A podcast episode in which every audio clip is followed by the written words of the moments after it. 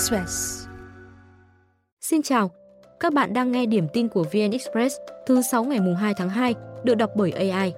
Sau đây là một số tin tức đáng chú ý được cập nhật lúc 21 giờ. Hà Nội xem xét kỷ luật 28 đảng viên sau vụ cháy trung cư mini ở phố Khương Hạ khiến 56 người chết. Trong đó có 6 đảng viên là cán bộ, nguyên cán bộ diện ban thường vụ thành ủy quản lý, kiểm điểm, xem xét trách nhiệm đối với 3 tổ chức đảng và 8 đảng viên có liên quan. Tối nay, Ban Thường vụ Thành ủy Hà Nội phát thông cáo kết quả kiểm tra khi có dấu hiệu vi phạm đối với 3 tổ chức đảng tại quận Thanh Xuân, gồm Ban Thường vụ quận ủy, Đảng ủy Công an quận, Đảng ủy phường Khương Đình, nhiệm kỳ 2015, 2020 và 2020, 2025. Các cơ quan tiếp tục giả soát, xem xét, điều tra các trường hợp liên quan, nếu có hành vi vi phạm pháp luật sẽ xử lý nghiêm theo đúng quy định của pháp luật. Vụ cháy xảy ra vào đêm ngày 12 tháng 9 năm 2023 do chập mạch điện đường dây dẫn điện tại khu vực của bình ác quy nằm ở phần đầu của chiếc xe máy tay ga để ở tầng 1, làm chết 56 người, bị thương nhiều người. Theo giấy phép xây dựng, công trình này có quy mô 6 tầng, diện tích xây dựng tầng 1 167 m2, mật độ 70%, tổng chiều cao 20,2 m. Thực tế, chủ đầu tư đã biến công trình nhà ở thấp tầng thành chung cư mini cao 10 tầng, diện tích xây dựng 230 m2, chia thành 45 căn hộ để bán gần 340 thửa đất không xác định được chủ để thực hiện kiểm đếm, khiến việc giải phóng mặt bằng cao tốc Biên Hòa, Vũng Tàu đang bị ách tắc.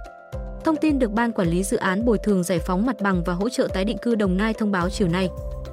Hai dự án thành phần cao tốc Biên Hòa, Vũng Tàu qua tỉnh Đồng Nai đã bàn giao khoảng 30 ha, tương đương 13%, cơ bản hoàn thành công tác kiểm đếm 95,7%.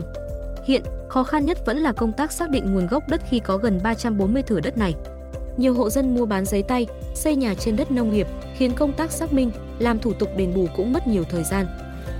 Việc thiếu mặt bằng khiến tiến độ dự án hiện rất chậm, đặc biệt không có đường công vụ, không thể đưa máy móc vào thi công. Bên cạnh đó, nhiều khu vực có ống dẫn nước sạch cung cấp cho khu công nghiệp Nhân Trạch hay đường dây cao thế, trung thế cũng ảnh hưởng rất lớn tiến độ nếu không di rời sớm. Trong khi cao tốc Biên Hòa, Vũng Tàu là dự án trọng điểm quốc gia, cần đẩy nhanh tiến độ dự án, bơm vốn đầu tư công vào để kích cầu phục hồi kinh tế. Bộ Giao thông Vận tải yêu cầu đối với các hộ chưa bàn giao, địa phương phải giả soát, lên phương án và thỏa thuận sớm nhất. Từ đó tranh thủ thời tiết đang là mùa khô, kết hợp với mặt bằng để đẩy nhanh tiến độ. Phải có phương án quyết liệt hơn, không thể đợi mặt bằng mãi. Cao tốc Biên Hòa, Vũng Tàu khởi công giữa tháng 6 năm 2023, dài gần 54 km, quy mô 4 đến 6 làn xe, tùy đoạn tuyến, với tổng mức đầu tư hơn 17.800 tỷ đồng. Đến nay đoạn thành phần 3 qua Bà Rịa, Vũng Tàu đã thành hình, dự kiến hoàn thành vào tháng 6 năm 2025. Theo Amazon, thương mại điện tử bán lẻ xuyên biên giới sẽ đạt 12 tỷ đô la Mỹ vào 2027 và trở thành ngành xuất khẩu lớn thứ 5 tại Việt Nam trong 5 năm tới. Kịch bản thông thường, kim ngạch xuất khẩu lĩnh vực này có thể đạt hơn 124.000 tỷ đồng. Kịch bản cao, các doanh nghiệp vừa, nhỏ và siêu nhỏ Việt Nam được hỗ trợ tăng xuất khẩu online thì kim ngạch có thể đạt hơn 296.000 tỷ đồng vào 2027, tức cao hơn 2,4 lần so với kịch bản thông thường. Năm ngoái, kim ngạch xuất khẩu Việt Nam đạt gần 356 tỷ đô la Mỹ. Năm nhóm ngành có kim ngạch xuất khẩu trên 20 tỷ đô la Mỹ, gồm điện tử, máy tính và linh kiện, điện thoại và linh kiện, máy móc, thiết bị, dệt may và nông, lâm, thủy sản. Việt Nam có cơ hội tăng xuất khẩu online khi tiêu dùng toàn cầu tiếp tục dịch chuyển từ offline sang online. Dự kiến quy mô thị trường bán lẻ online năm nay là hơn 31,3 tỷ đô la Mỹ, chiếm gần 13% bán lẻ toàn cầu. Năm năm tới sẽ tăng lên 15%, Năm 2023, số nhà bán hàng Việt trên Amazon đã tăng 40% so với 2022. Access Partnership nhận định các doanh nghiệp Việt phải đối mặt với những thách thức về giao dịch trực tuyến khi chịu thuế hải quan cao hơn và chi phí hậu quần xuyên biên giới đắt đỏ.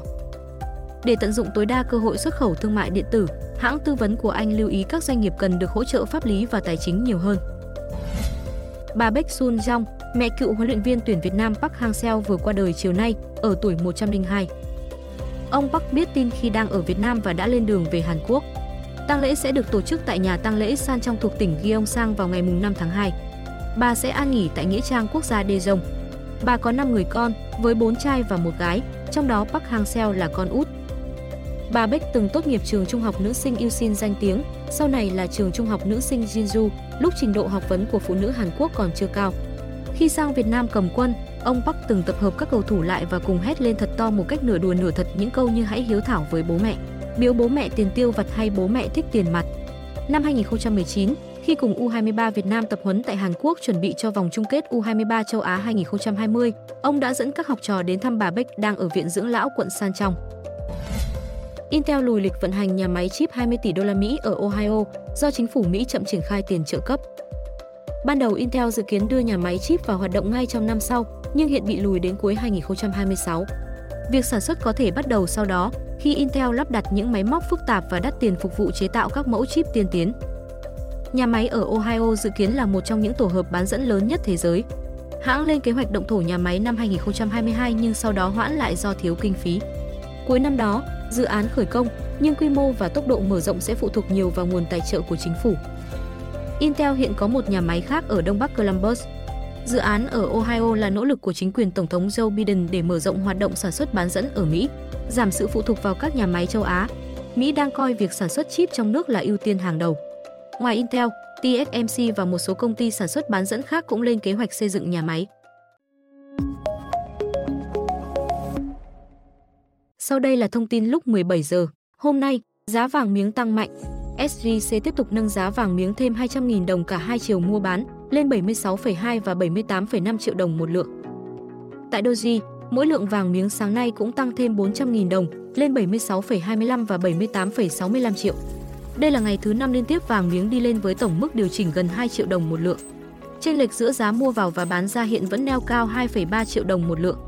Tuy nhiên, đợt tăng này vẫn chưa được mức kỷ lục thiết lập ngày 26 tháng 12 năm 2023. Giá vàng miếng trong nước theo nhiều chuyên gia sẽ về sát hơn với vàng nhẫn, nữ trang và thế giới nếu xóa bỏ độc quyền vàng miếng SJC hoặc tăng thêm nguồn cung vàng miếng.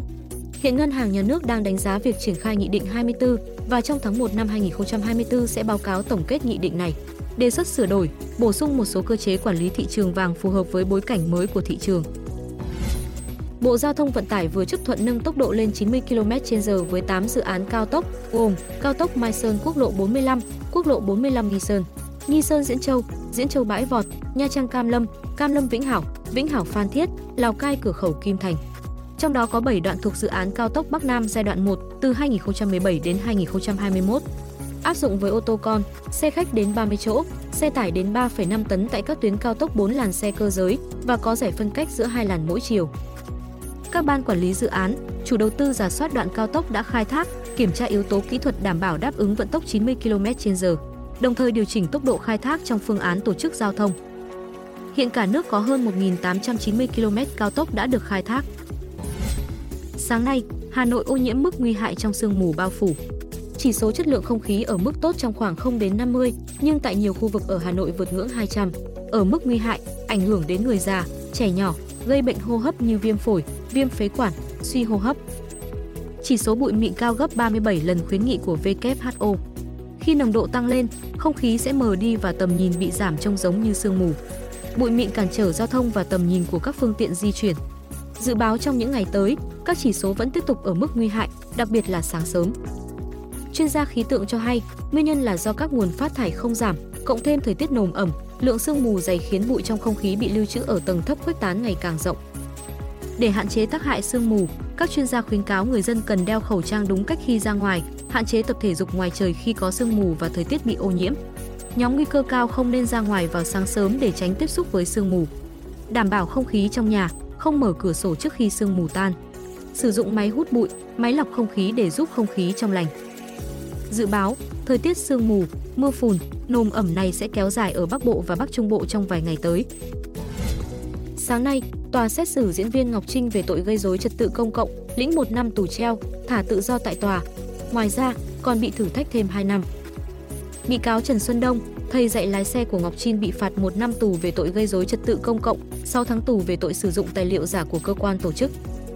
Theo tòa, hành vi của Ngọc Trinh và Đông đã gây ra hậu quả xấu, ảnh hưởng tới an ninh trật tự, an toàn xã hội. Những lần thực hiện hành vi phạm tội, hai bị cáo đã quay video lại và đăng lên mạng xã hội, thu hút nhiều người quan tâm. Hành vi của Ngọc Trinh và Đông là nguy hiểm cho xã hội, phạm tội từ hai lần trở lên. Tuy nhiên, các bị cáo có nhân thân tốt, thành khẩn khai báo, gia đình có công với cách mạng. Trong đó, Trinh có nơi ở ổn định, đã bị giam hơn 3 tháng, không cần tiếp tục cách ly khỏi xã hội. Ngọc Trinh bày tỏ ăn năn hối hận chỉ vì phút bốc đồng đã phạm tội lúc nào không hay. Đây là bài học quá lớn, điều mà bị cáo chưa bao giờ nghĩ tới vì bất cứ lý do gì.